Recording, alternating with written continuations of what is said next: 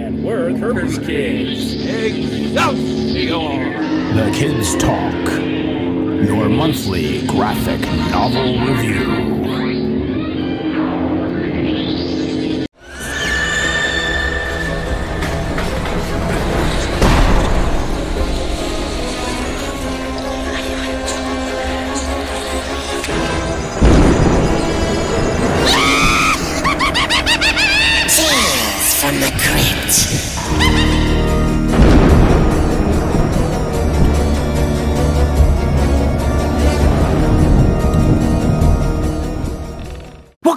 Kids, and thanks for listening to our Halloween Horror Month here on Kirby's Kids and our culminating celebration of our review of the EC Archives Tales from the Crypt Volume 1. This brings in Crypt of Terror issues 7 through 19 and Tales from the Crypt issues 20 through 22. These were published in 1950 to 1951, and there is a forward by Hollywood luminary director creator John Carpenter.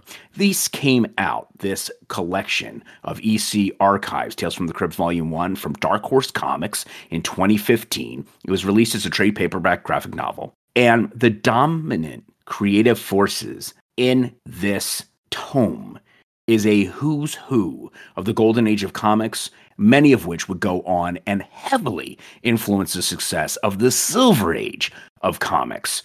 You had luminaries such as Gardner Fox, Johnny Craig, Wally Wood, Harvey Kurtzman, Ivan Klapper, Graham Ingels, Jack Kamen, Bill Frascio, and last but not least, and I saved her here to provide at least a little more reflection on her because she is such a pioneer. Marie Severin. She was one of the first women in comics. And Frank Jacobs, in his 1972 biography of EC publisher William Gaines, wrote There was Marie Severin, Gaines' colorist and a very moral Catholic who made her feelings known by coloring dark blue any panel she thought was in bad taste. Al Feldstein, the editor, called her the conscience of EC. Now, Severin has repeatedly refuted that assertion, which became part of really of comics lore, while also saying that she sometimes used coloring to kind of shield some gruesome content, noting, I would never assume an editorial position. What I would do very often is, if somebody was being dismembered, I would rather color in yellow because it's garish and also you could see what was going on, or red for the blood element, but not to subdue the artwork. I mean, the main reason these people were buying these books was to see somebody's head cut off, you know? And trusted me with a lot of stuff. They knew that I wouldn't subdue artwork. I would just kind of shield it a bit so if a parent picked up the book in a drugstore, they wouldn't see that somebody's stomach was all red. Now, joining me today is none other than Doc. Doc, as has been well chronicled here amongst the kids, is a horror expert. He has run the Anything Horror blog for years, has done countless film critiques, book critiques, and of course, who better to bring in for Tales from the Crypt Volume 1 than Doc Doc? Welcome. Thanks, Angus. What what's better than combining the two great things of Halloween and comic books? what a perfect what a perfect thing. oh, yes, yes, yes, yes. And of course, this is our favorite time of year. We very often will say, hey, once we land into fall and we get October and then Halloween and then into November with Thanksgiving and of course the culmination December and the holiday season and Christmas. It's just it's just a magical time of year. And speaking of magic, Doc, our Kirby kernel today, a little kernel of knowledge about our namesake Jack, goes into when Kirby goes horror. Hey, Wilford! Fire up the tractor! Time to harvest another Kirby! Okay, our Kirby kernel. Kirby goes horror Black Magic. Simon, and this would be Joe, and Jack Kirby's longest running comics were their anthologies. Although the Prize romances, and Prize was the company that they were actually producing content for, were clearly their greatest successes. However, they also appeared to do pretty well with their take on the horror genre, and that was called Black Magic. Now, I actually had done a review of one of those Black Magic issues during Kirby Month here back in August. This series, Black Magic, was also published by Prize, but at least initially was a Simon and Kirby production. So really coming out of their house, it was only Prize that was providing publication support. So Black Magic number 1 came out with a cover date of October 1950. And like most of their comics, Black Magic was originally a bi-monthly. It went monthly with issue number 10, but it was not safe to consider the delay before going into monthly as a sign that it was not that popular really it was a function of throughput and capacity and bandwidth, if you will, for both Joe Simon and Jack Kirby to be able to produce, and they were producing at a prolific rate. Young Romance and Young Love were, by all accounts, immense successes right from the start, and both of them took over a year before going monthly. This delay was more likely due to the publisher's concern that even a popular title might turn out to be just a fad. Well, we know this would not be a fad, particularly with how well these EC books, ultimately Tales from the Crypt, would sell. One indication of how important Black Magic was that Simon and Kirby is that Jack penciled every cover up to issue number 33. But Black Magic was nowhere nearly as popular, of course, as these romance titles. Like Prize Romances, Black Magic was a Simon and Kirby production and labeled as such. That was until issue number 32, when the Simon and Kirby label disappears. This was September of 1954. Ooh, there is a seminal event that was happening around this time, in which we will get into later in our comics archaeology. Black Magic would only have one issue without the Simon and Kirby label, then it would be canceled. This wasn't retribution by prize. This really was reflective of the times. And again, we'll tell you why later in that comics archaeology. So, this Black Magic title would provide a great legacy for Simon and Kirby it would eventually be picked up by DC. And now DC is the curator of that legacy title and has put it together in an anthology series, if I'm not mistaken, as far as an omnibus tome, as well as now being available digitally over on their DC Universe Infinite. So, Doc, this Black Magic comic, have you ever taken in one of these? I have not come across these. No, I have to say that I am learning from you right now with these Black Magic ones, and it, it sounds definitely like something I'm going to go back just for my my own history gap. Both Doc and I being ardent comics fans, and particularly of digital. Now, mind you, I, I know Doc, you're a big fan of holding that paper comic, that single issue, or holding that omnibus or that trade paperback graphic novel in your hand. And I, I, get great enjoyment out of that also. But we've also been a big fan of our digital reading experience, not only over on Marvel Universe, but also over on the DC Universe Infinite, as well as Comixology apps. And right now, if you are a DC Universe Infinite subscriber, that entire Black Magic series is made available for you digitally. So you can go in, in there and read those classic Simon and Kirby series. And that is something that I still have not gotten into the books on, uh, like reading e-books. But when it comes to comics, I mean, think just, I mean, it opens the door for, I would never get a chance to read most of these because I would never find them. You know, some of these Silver Age and, and Golden Age books. Um, I'm rereading a lot of, uh, uh, well, not rereading, I'm reading for the first time a lot of the original Justice League, you know, back from the Golden Age and everything. I'd never have a chance for that because ne- I wouldn't be able to afford one book.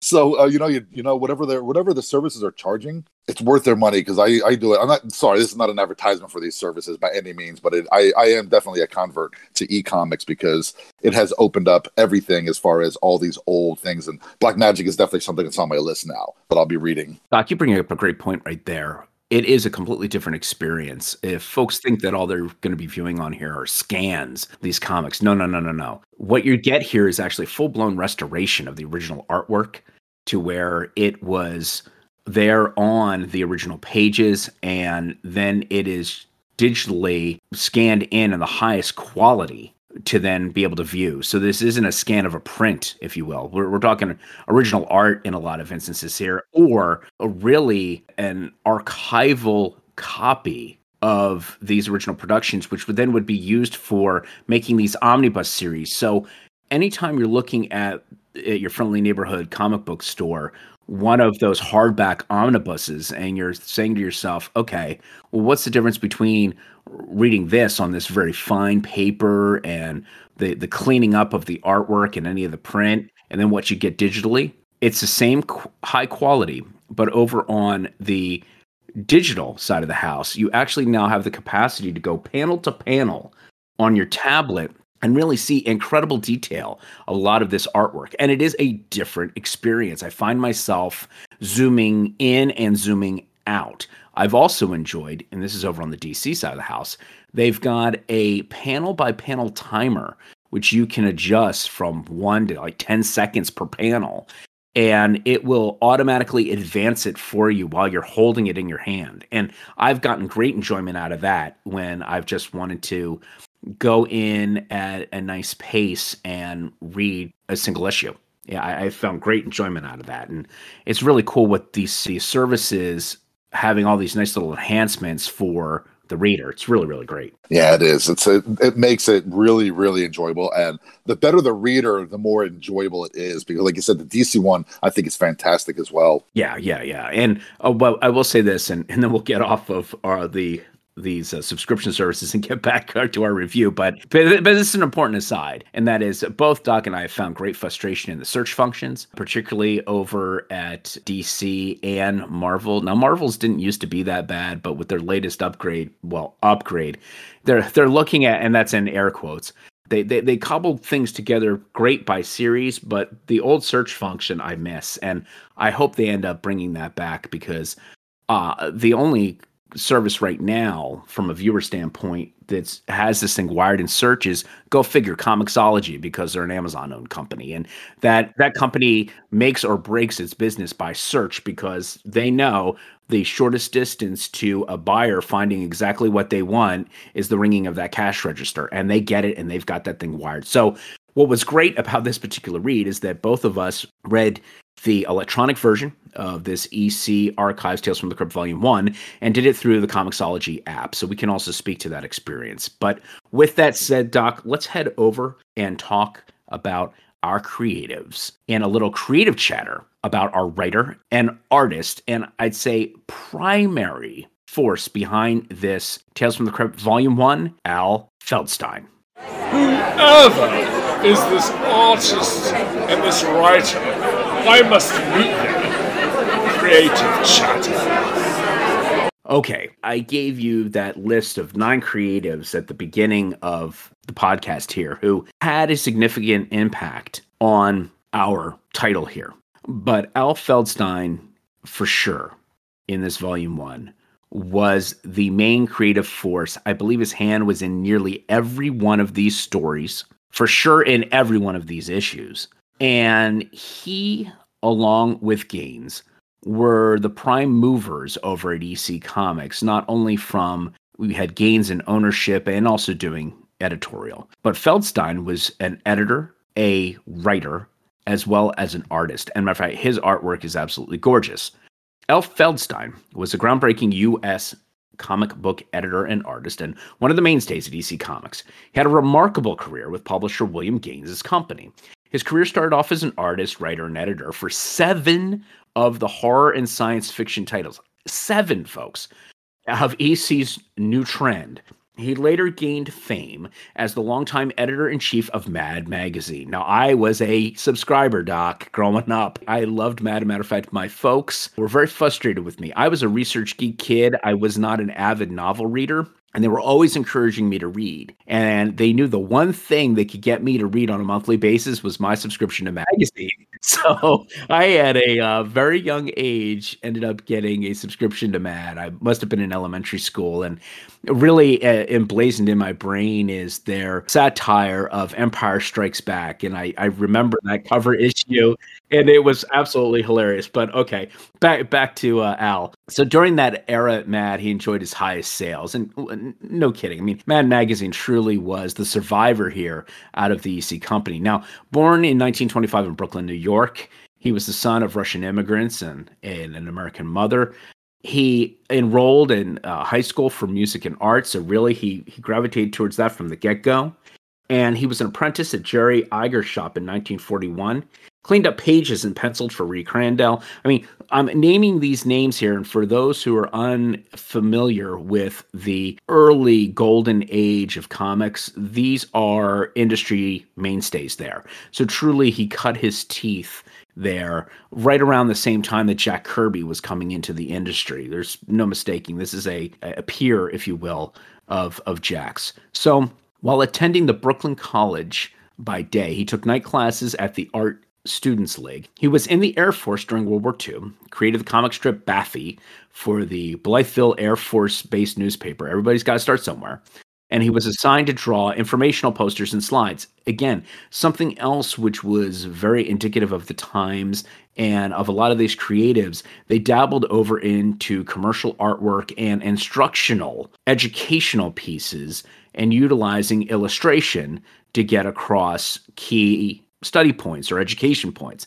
We would see this time and time again with a lot of these early creatives. So then he would also do custom designs for pilots' flight jackets. And after his discharge, he briefly went back to Iger before turning freelance. He worked as an artist and packager for companies like Fox Comics, and this just teenage titles of Junior Sonny, Meet Corliss Archer. This was all the post World War II, eh, getting away from the superhero genre, getting more into the I call it domesticated comics. So you had romance, you had teen comics, you had things that were interesting uh, to the youth, more topics of the day. I mean, you had Archie and Jughead and all that stuff happening, and so it, it's really interesting to see this evolution. Now, in February of 1948, Feldstein joined Bill Gaines. This is critical at EC Comics and stayed there until his retirement in 1984. He was initially assigned to set up a teenage comic book called Going Steady with Peggy. Oh gosh. But the title was dropped before the first issue was published. Thank you. Instead, Feldstein drew stories for crime and Western comic books like Saddle Justice, Crime Patrol, and War Against Crime. Now, these were huge, these crime stories happening. And out of these crime stories, of course, you would have horrific acts happening, which then that gave birth to horror comics coming into popularity. So Gaines would further develop his script writing in EC's famous line of horror, science fiction, and suspense comics, which is known as the new trend. These comic books stood out for their very groundbreaking subject matter, clever plot twists, and high quality artwork. Okay, out of those three things that I just said right there, keep this one in the back of your head, listeners. High quality artwork. This stuff stood out like nothing else. This was almost a preview of what was to come during the silver age of comics and would be replicated stylistically in the 1970s horror craze. So, just seeding the conversation here as we move this along. All right. So before the official launch of the new trend comic books, Feldstein and Gaines started printing horror stories in crime comic books. So they were already beginning that transition. So you had renamed titles to Tales from the Crypt, The Vault of Horror, respectively, while Gunfighter became Haunt of Fear. In addition to editing the three horror titles, Feldstein oversaw production of weird science, weird fantasy, and crime suspense stories. Now, his bio goes on and on and on. However, after this initial work, which gained massive notoriety, huge sales for EC, and ultimately the ire of a Senate panel committee, which again we'll get into shortly, his biggest legacy outside of that groundbreaking EC work would be with Mad Magazine as editor and contributor. So, Mad Magazine Doc, I think we have to do a whole other podcast on. That's a whole different podcast, absolutely. and I've got to come up with an omnibus title there for us to read here in one of these future months for a graphic novel of the month. But right now, let's delve into this groundbreaking work with EC Comics and delve into a little comics archaeology, the legacy of EC Comics.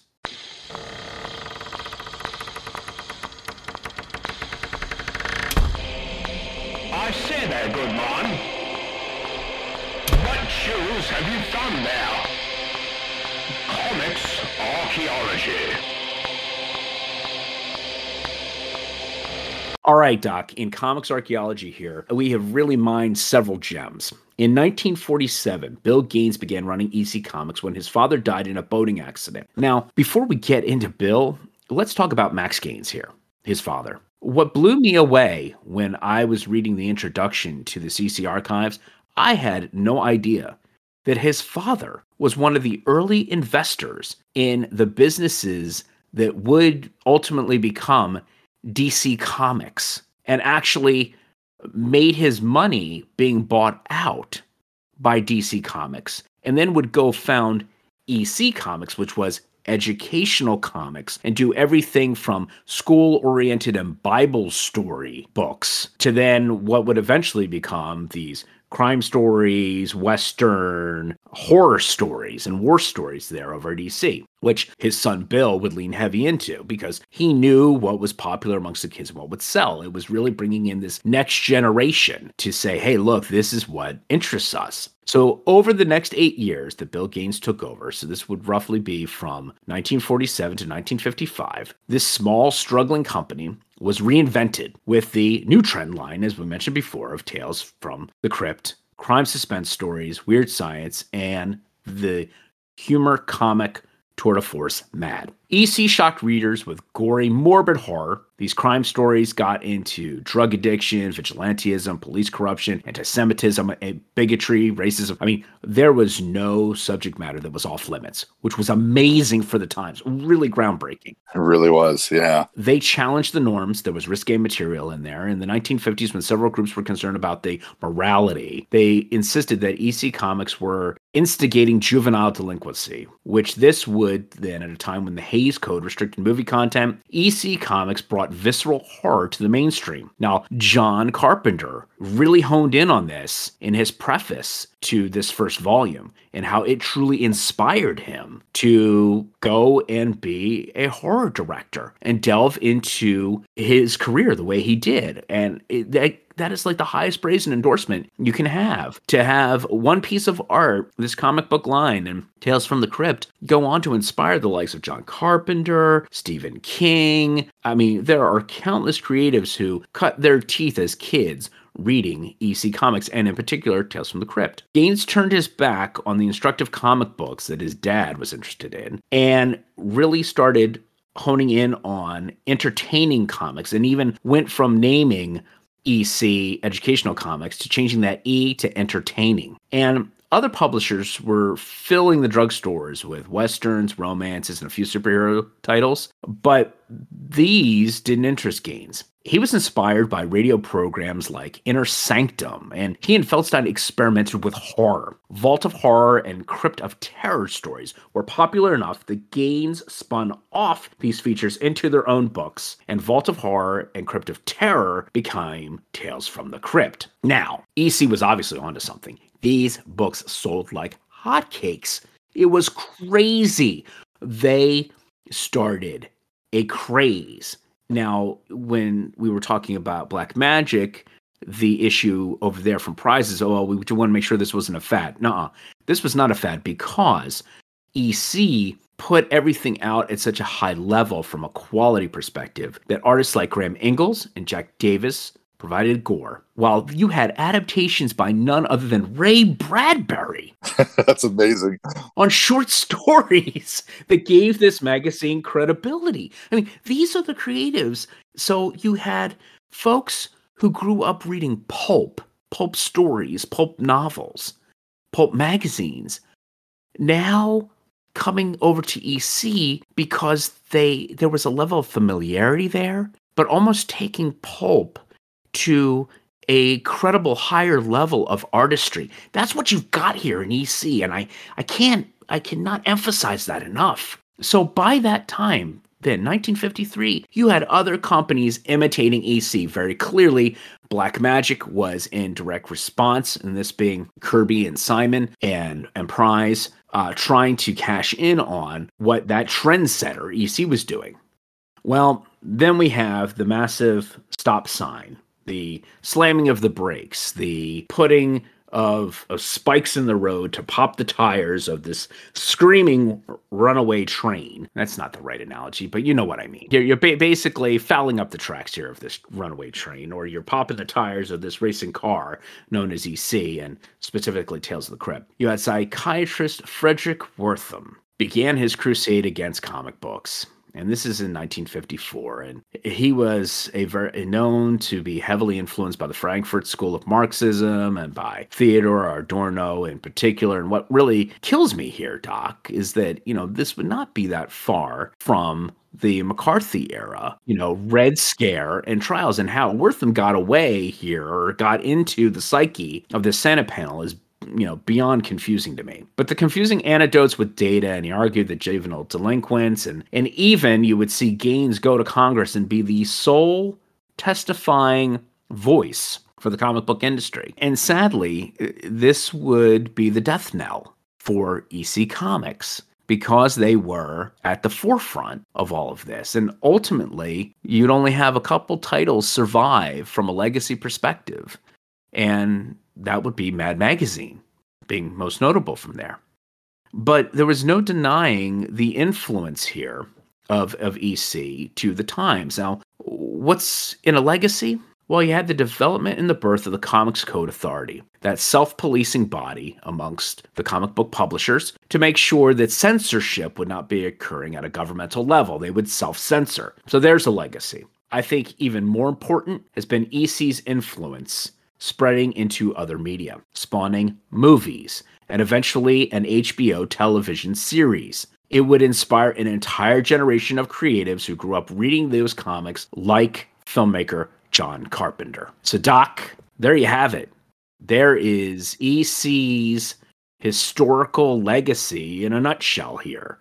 What are your impressions and thoughts with regard to the EC title and the cultural importance and legacy of that brand and the art that they produced. You know, the, the first uh, the first thing that jumps out is uh, the first comment that I thought of was, isn't it interesting? It seems like every generation or every era has its censorship issues. You know, like we talked, we just mentioned that like this kind of rolled into McCarthy, but before that they were going after EC. It seems like the the I'll just for lack of better term, that powers that be, they want to blame the the wayward youth the delinquents on something and they attacked comic books here in the 80s they were going after record you know different kinds of records like rap different hardcore kind of albums. Tipper Gore with her thing to get yeah PMRC thank you. Yep and get the get those labels on to make sure that I won't, I won't go off into that little side note of what the pop problems possibly were. But it's always like there's always a disruptor. Every industry has like a disruptor. You know, you could argue that Steve Jobs was a disruptor when it comes to technology, what he did. Even Bill Gates, you know, with his Windows and everything. And Gaines, he was he's a he was a disruptor here. He he took these kind of like you know, I don't want to I don't want to make a blanket statement, but these rather ho hum, boring Western romance comics, and he's like, let's do something a little bit more exciting. And he started doing these horror comics, and the, what was really interesting with these is, even like with the horror, like you mentioned, all the different kinds of topics, there was nothing taboo. They did not use like stuff like anti-Semitism or racism or anything like those in an exploitive way. They used it to actually like start a dialogue about it. It was like integral to the plot, and like the person who was being an anti-Semite often had justice come to them in a very horrible, grisly way. So it was kind of like you gotta, you know, you got to, it was like cathartic because at the end you got to cheer that they, that the bad person was actually getting what they deserved. But it was, it was definitely a disruption because it, it was really cool. Even like, I believe they were like some of the military or the war comics, like Frontline Combat and Two Fisted Tales. You didn't have the typical wide eyed, you know, soldier who like the Captain America kind of soldier who was, you know, just charging into battle. They're, these were more like like war weary kind of soldiers that were dealing with, you know, probably now if they put a name to it, it'd probably be PTSD, that that they were dealing with. That it wasn't all, you know, like rah rah. It was more of like the human kind of toll that war can take on a on a person. So it's like they did everything so different. And I think that's what really really grabbed people was it wasn't the same thing over and over again. It was something new. And that's what I really enjoyed about some of those old comics. You know, now because we're a little bit more desensitized, horror has become something so like I mean, from people that were influenced by it, like John John Carpenter himself. That you know we've seen way more grisly stuff than you're going to look at when you see these comics. Like I love uh, the covers of the book that's like the most shocking, grisly thing you'll ever see. And you know, and you read them, you're like, ah, they're cute.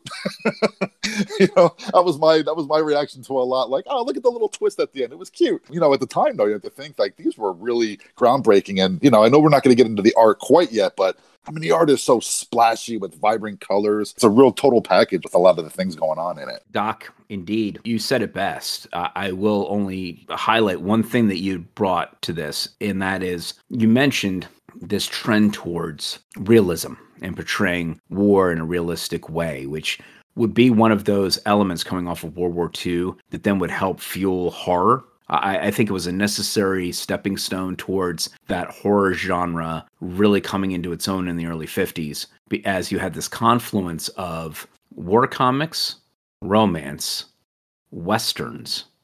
And really, the westerns took over the place of the superhero comics. That's where you got your good guy beats bad guy and you're right off into the sunset. Or, or yeah, it's funny. Spy versus spy. It's funny you mentioned that white hat, black hat.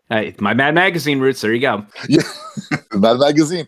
You know, the only other thing I wanted to, I wanted to like, I saw this when I was doing some research. I found this really funny little anecdote when uh, during these Senate hearings, the only person that ever really came in front of the Senate was William Gaines himself and it was one of uh, Jeff, no, not Jeffrey, Johnny Craig, one of his covers for um, crime and suspense stories.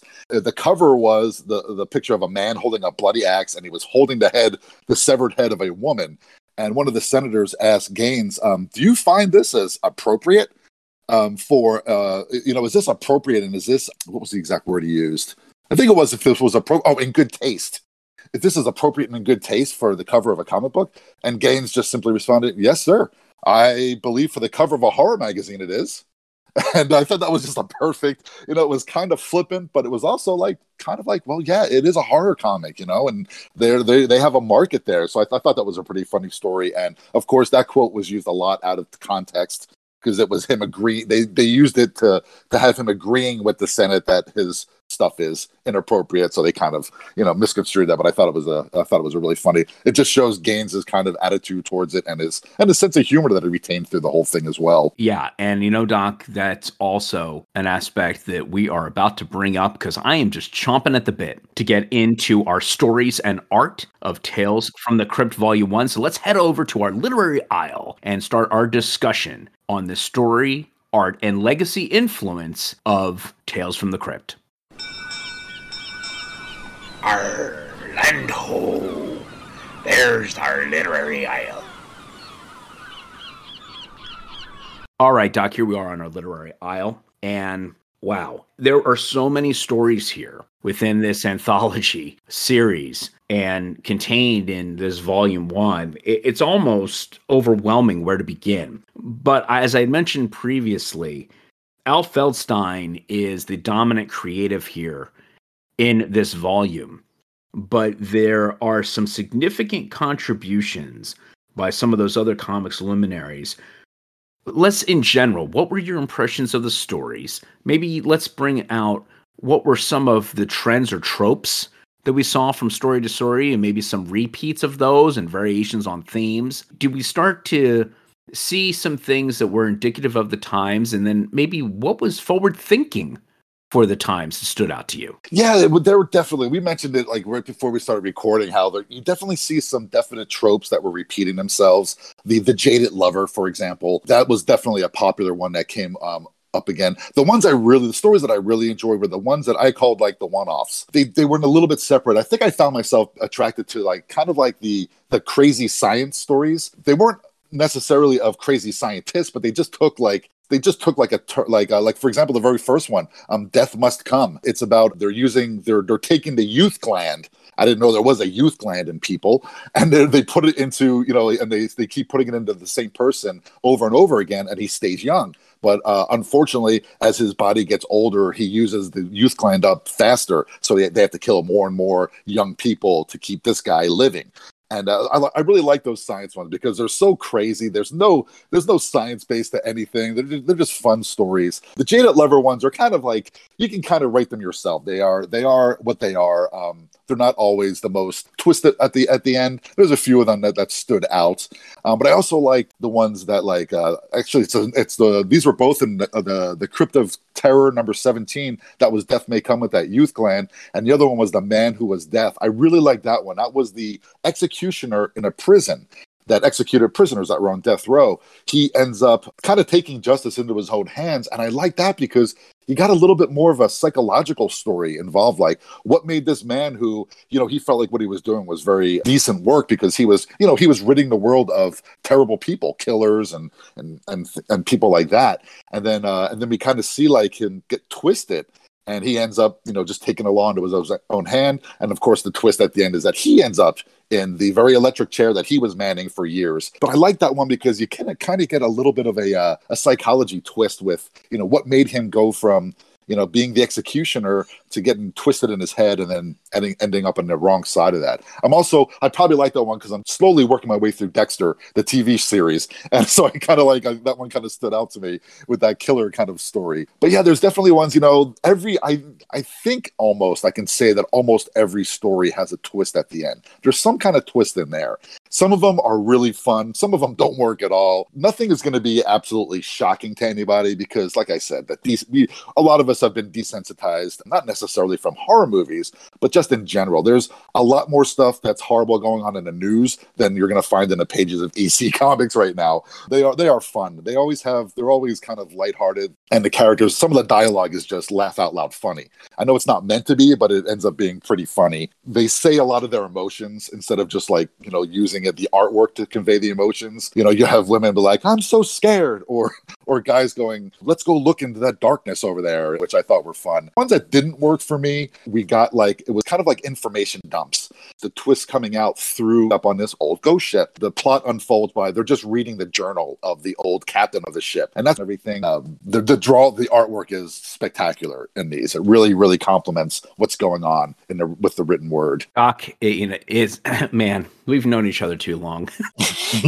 I, I, I knew some of the passage you were going to go down, and and I, I I'm glad you did because I'm right there with you. I truly enjoyed every one of the stories that centered on body horror. The body horror stories, which tended to be pseudoscience based, were fantastic and extremely enjoyable. They were so absurd, they were fun. Okay.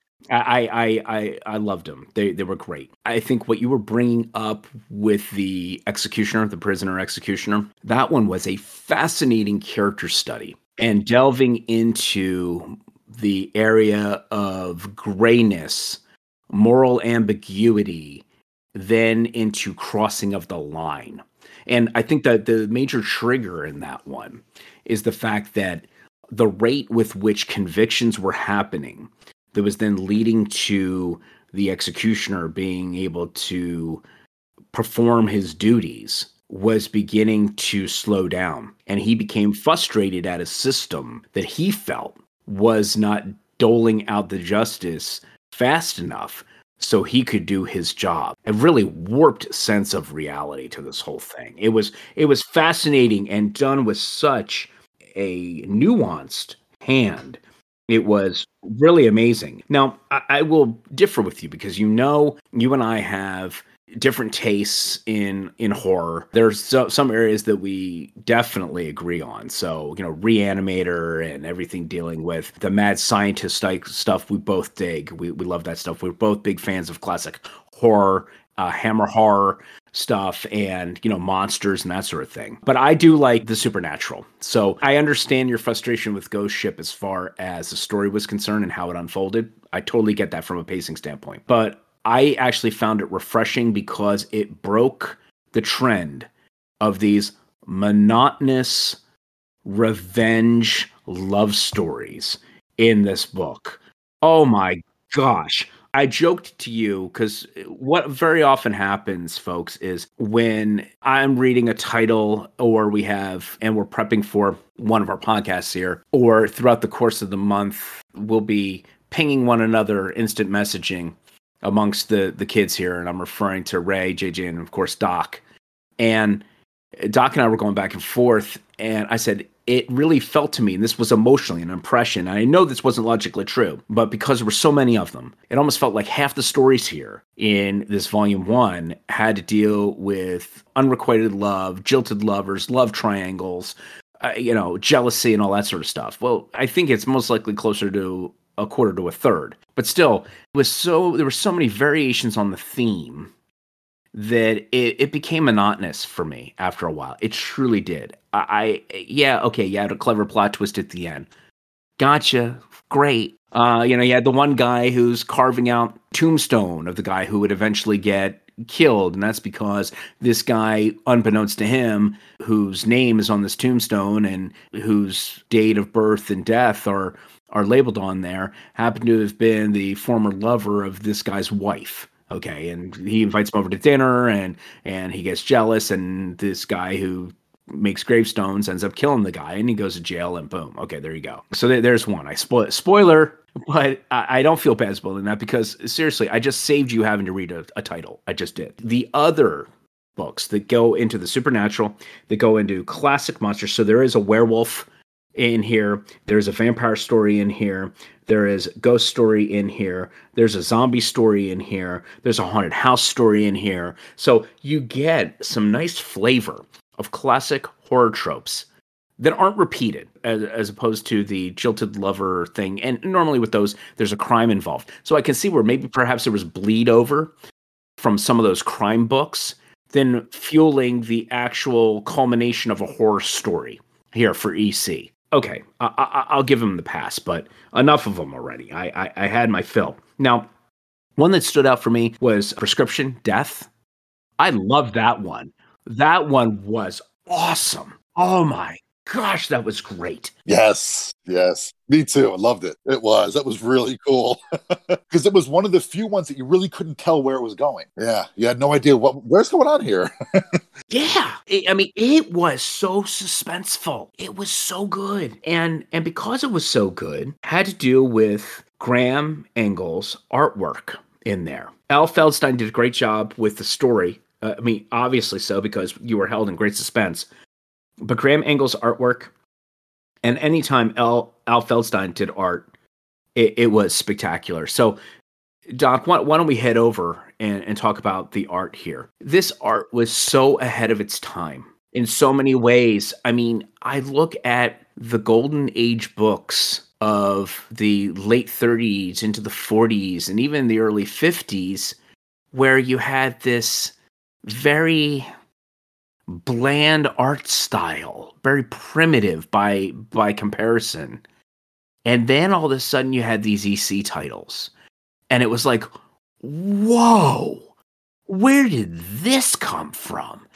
And and Doc, there was this light bulb moment that happened for me.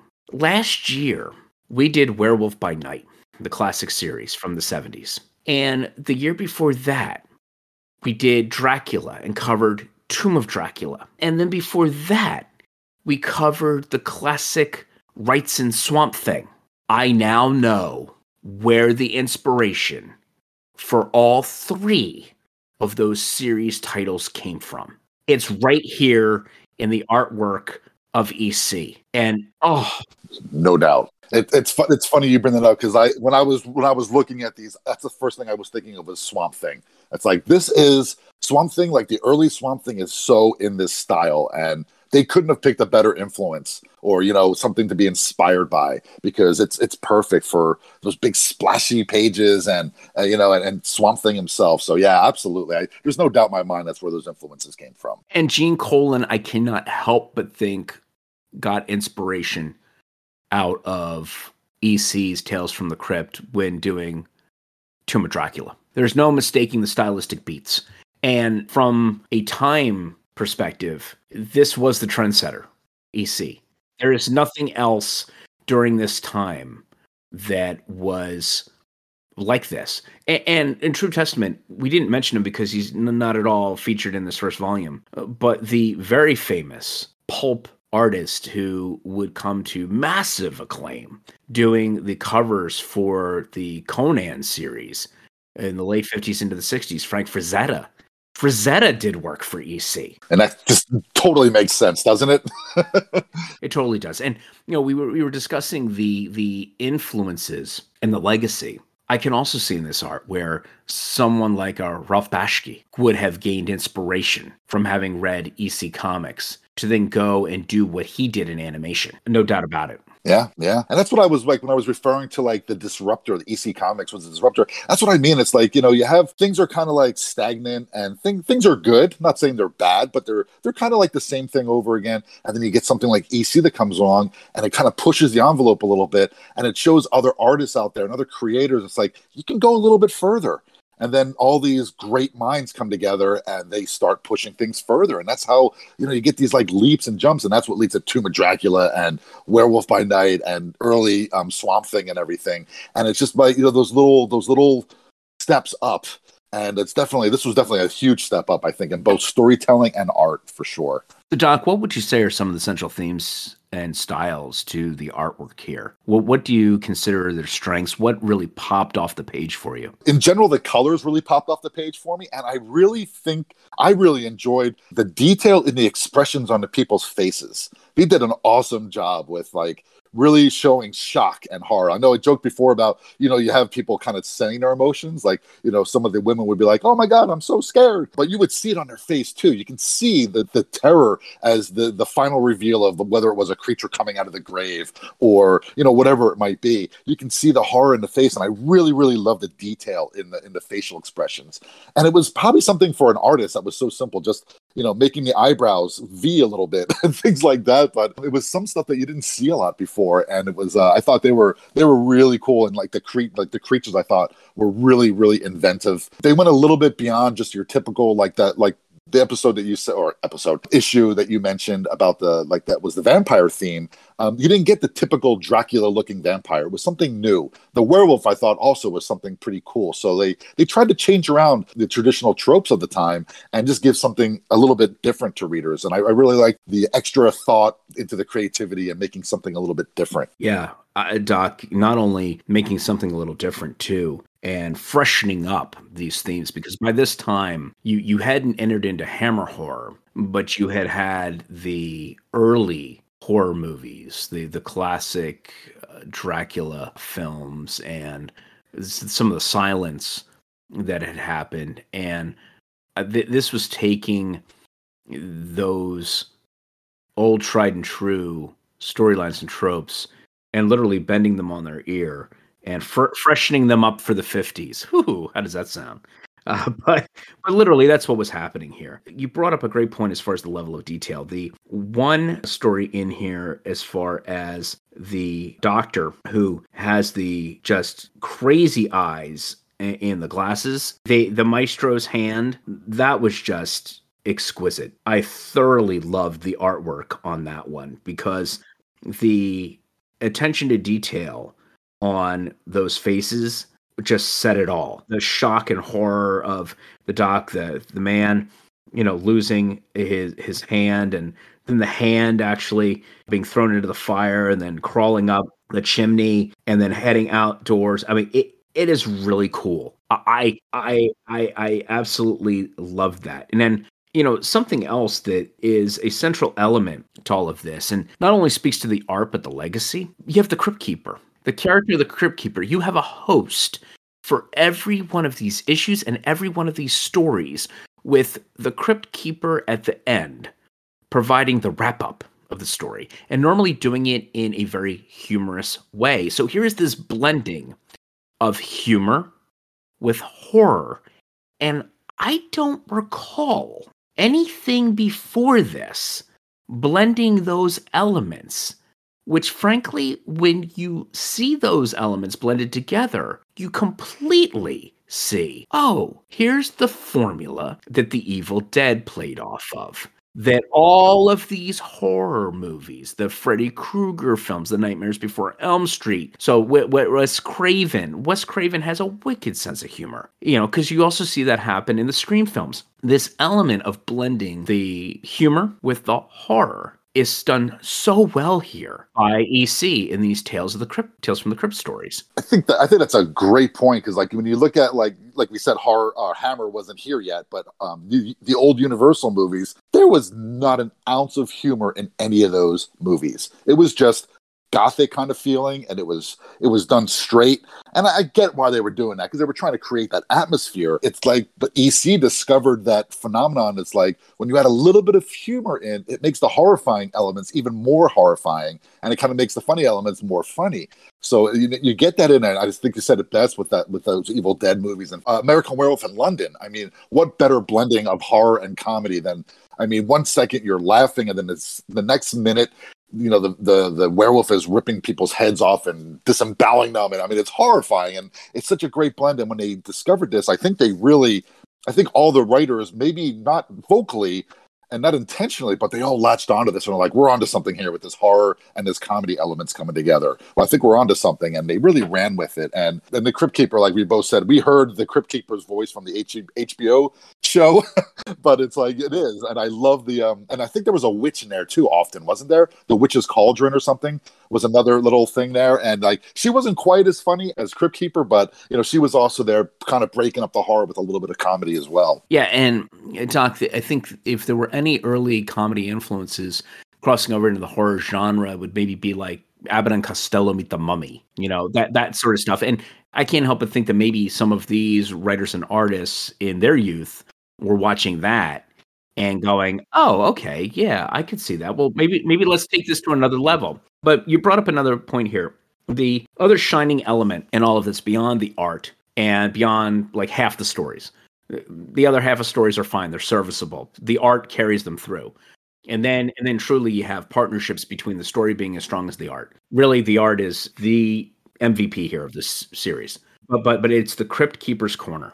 This was so brilliant on so many levels. You know, Stan Lee often would say, look, the key to Marvel being as popular as it was with the youth was not only providing a fresh face, humanizing these superheroes, giving them real problems. I mean, I hear Stan in my head right now as I'm saying all of this. But he said, you know, between the Stan soapbox and the bullpen letters and the letters section of the comic books being engaging to the readers. So you'd have that editor of that book, that title, responding back to the readers as far as what they observed, whether it was a compliment, a beef, what have you. In, in this Crypt Keeper's Corner, you have not only the Crypt Keeper talking to the reader, but then you also will, depending on what issue and how many letters they got, have letters also sprinkled in here, with the Crypt Keeper giving very clever quips, lots of double entendres, tons of puns, and punchlines as if it, it as if they they they weren't funny enough. They have to be in all caps. Exactly. So over the top so you get it as a reader. So i could see for a little kid you know teaching them about puns and and punchlines you though that visual cue of the thing all being in caps saying okay this is your cue to laugh but but truly some of these are so clever i found myself laughing out loud even now, this this book from the 50s still had humor elements that were relevant today. That's a huge testament to how effective that section, that Crypt Keeper's Corner was. And frankly, Doc, let's look at the HBO show as its legacy. Yeah, some of those stories were were great, but frankly, the highlight of that show was always the monologue and reflections of the Crypt Keeper. That was some incredible comedy writing. It was. It was. They definitely. I mean, I think the show was was one it was developed by HBO based on the Crypt Keeper himself. That they wanted to bring this guy to life, have that comedy in there with these fun stories as well. But I think it was the Crypt Keeper that got that got that show greenlit. yeah, yeah, it, it had to have been.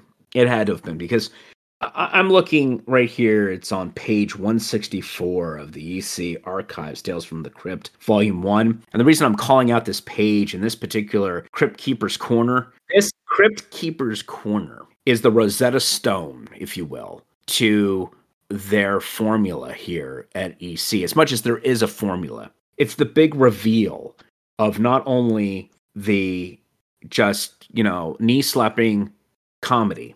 But then the discussion here of I still don't know how it happened, but the Witch's Cauldron is now a permanent department in Tales from the Crypt.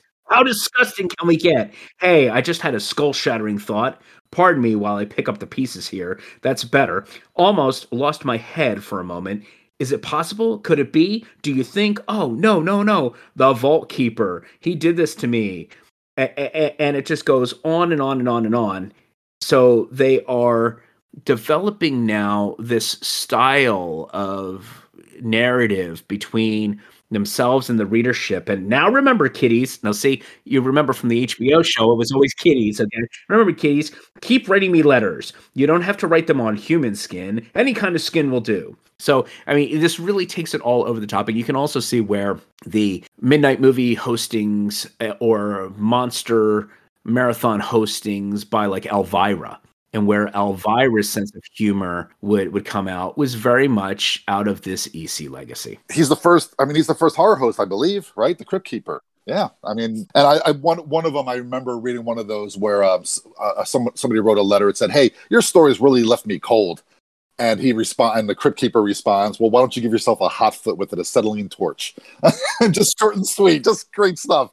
And yeah, that comedy is just it just works so well. But yeah, I mean, and but what what what better um, legacy too when we you know talking about legacies than the horror host? I mean, you know, we had growing up in uh, in South Jersey, we had um, Stella from South Philly, you know, and who was awesome. I mean, love what was it, Saturday Night Dead after Saturday Night Live on Saturday nights, and but I mean, and the horror hosts they do so much, and then of course, you know, that evolved into like things like USA Up All Night with Gilbert Gottfried and Rhonda Shear.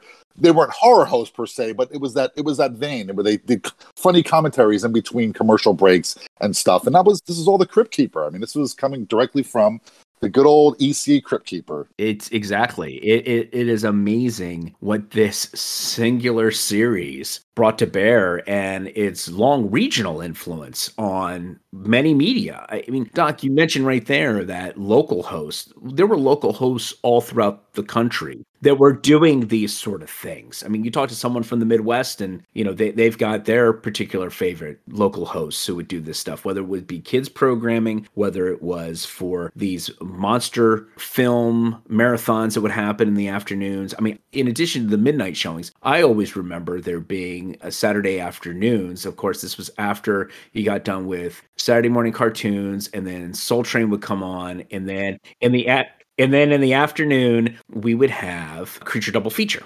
And we had everything from the classic House of Wax. I mean, I remember seeing a lot of Vincent Price and Peter Cushing and all of those classic movies, but they generally had a host. Now, that host would maybe sometimes be live in studio, or it would be a voiceover host from the the channel and it was normally a UHF station folks it would do this. Now, for those who are unfamiliar with UHF stations, this is what a focused cable channel would be like today. Okay. It would be providing afternoon cartoons for kids when they become home. It would have young kids who were at home still and not in preschool programming in the mornings. And then in the evenings, it would have syndicated reruns of popular TV series such as Star Trek or anything along those lines. And that's where I saw my reruns of Batman from the 1960s. When we're talking these horror marathons,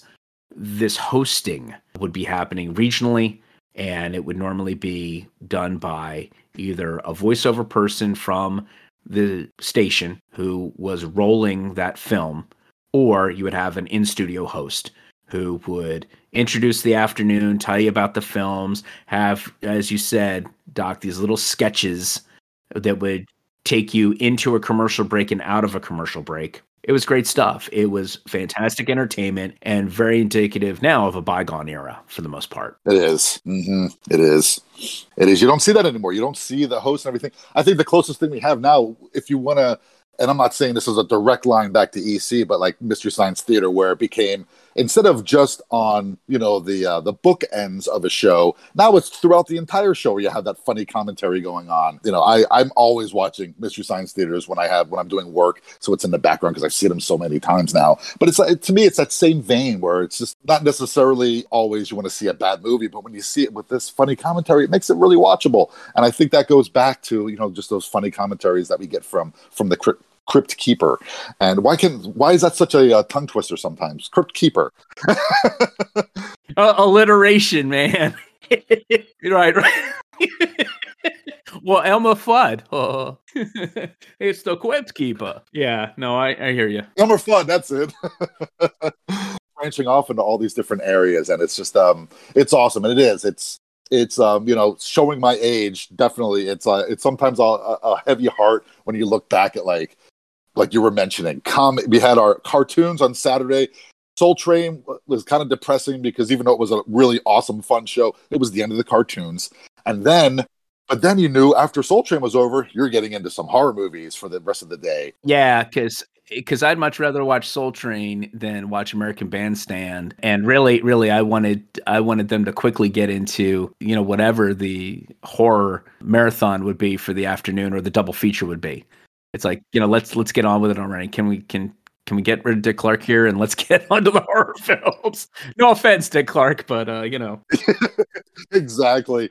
And, and then it was, you know, not getting, not wanting to get too far off the subject, just going down memory lane. And then it was after you had your creature double feature, then you would have like some of these um, really cool series, like Friday the 13th, the series, and uh, War of the Worlds, the TV series, which would kind of continue that trend of like after the horror again. I really, I rarely stepped outside on a Saturday because I had all these great shows on. oh, Doc, In Search of with Leonard Nimoy. yes, exactly. Yep, that's another one. Oh. Yes, yes. Many a time after that creature double feature, you get an episode of In Search of with Leonard Nimoy. Oh man, it's good stuff. Good stuff. Exactly, but that's okay because you know what? We were able to get back to what inspired all of that. And, and, and truly it's here within this ec archives tales from the crypt volume one. So doc what advice guidance suggestions would you like to leave our listeners with as it relates to this volume? You know if you're going into it and you're looking for something that's going to really scare you and shock you like the covers promise it's my my guess is unless you've never seen anything horror related before you're probably not going to be shocked and horrified and you know with all the grisly images and everything but they are just really fun stories. Yes some of them get a little bit bogged down with the same kind of jilted lover theme that goes on but there are some really great gems in there that are definitely worth reading. They're just fun reads. Definitely take your time because i know a lot of people sometimes skip over like the letters to the editor section but you definitely want to read those because there's so much there's some comedy gems in those letters from the editor um, from the crypt keeper himself that are that are totally worth the volume itself. But um, you know, enjoy it. It's like if you just want to go back in time, just look at some art that was really ahead of its time. And even these stories that were ahead of its time because of the uh, the content that was in them, um, it's just really fun read. There, I found myself burning through these stories. There's there's four stories per volume, or it's like for Crypt Crypt of Terror number 19, there's four stories. Then number 20, there's four stories. So I think what was there six altogether? So it's 24 and it was uh they're just really fun. They're really you know they're very lighthearted. Doesn't take a lot of brain power to get through them so they're just really fun.